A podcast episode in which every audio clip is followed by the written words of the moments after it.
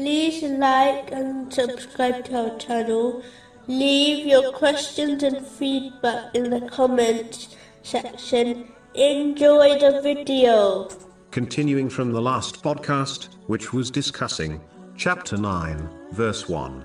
This is a declaration of disassociation from Allah and His Messenger to those with whom you had made a treaty among the polytheists. A separate podcast series titled Companionship has been produced which discusses this topic in detail. But to sum up, Muslims must understand that the people they accompany will have an effect on them, whether this effect is positive or negative, obvious or subtle.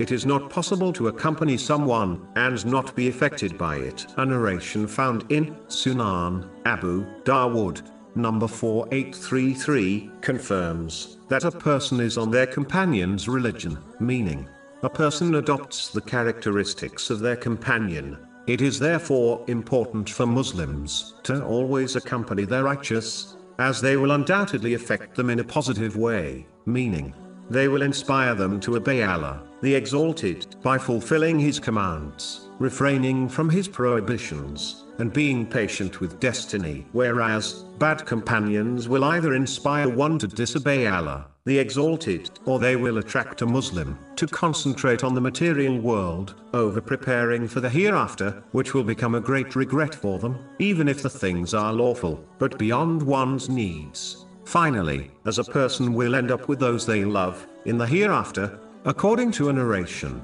found in Sahih Bukhari, number 3688. A Muslim must practically show they love, for the righteous, by accompanying them in this world.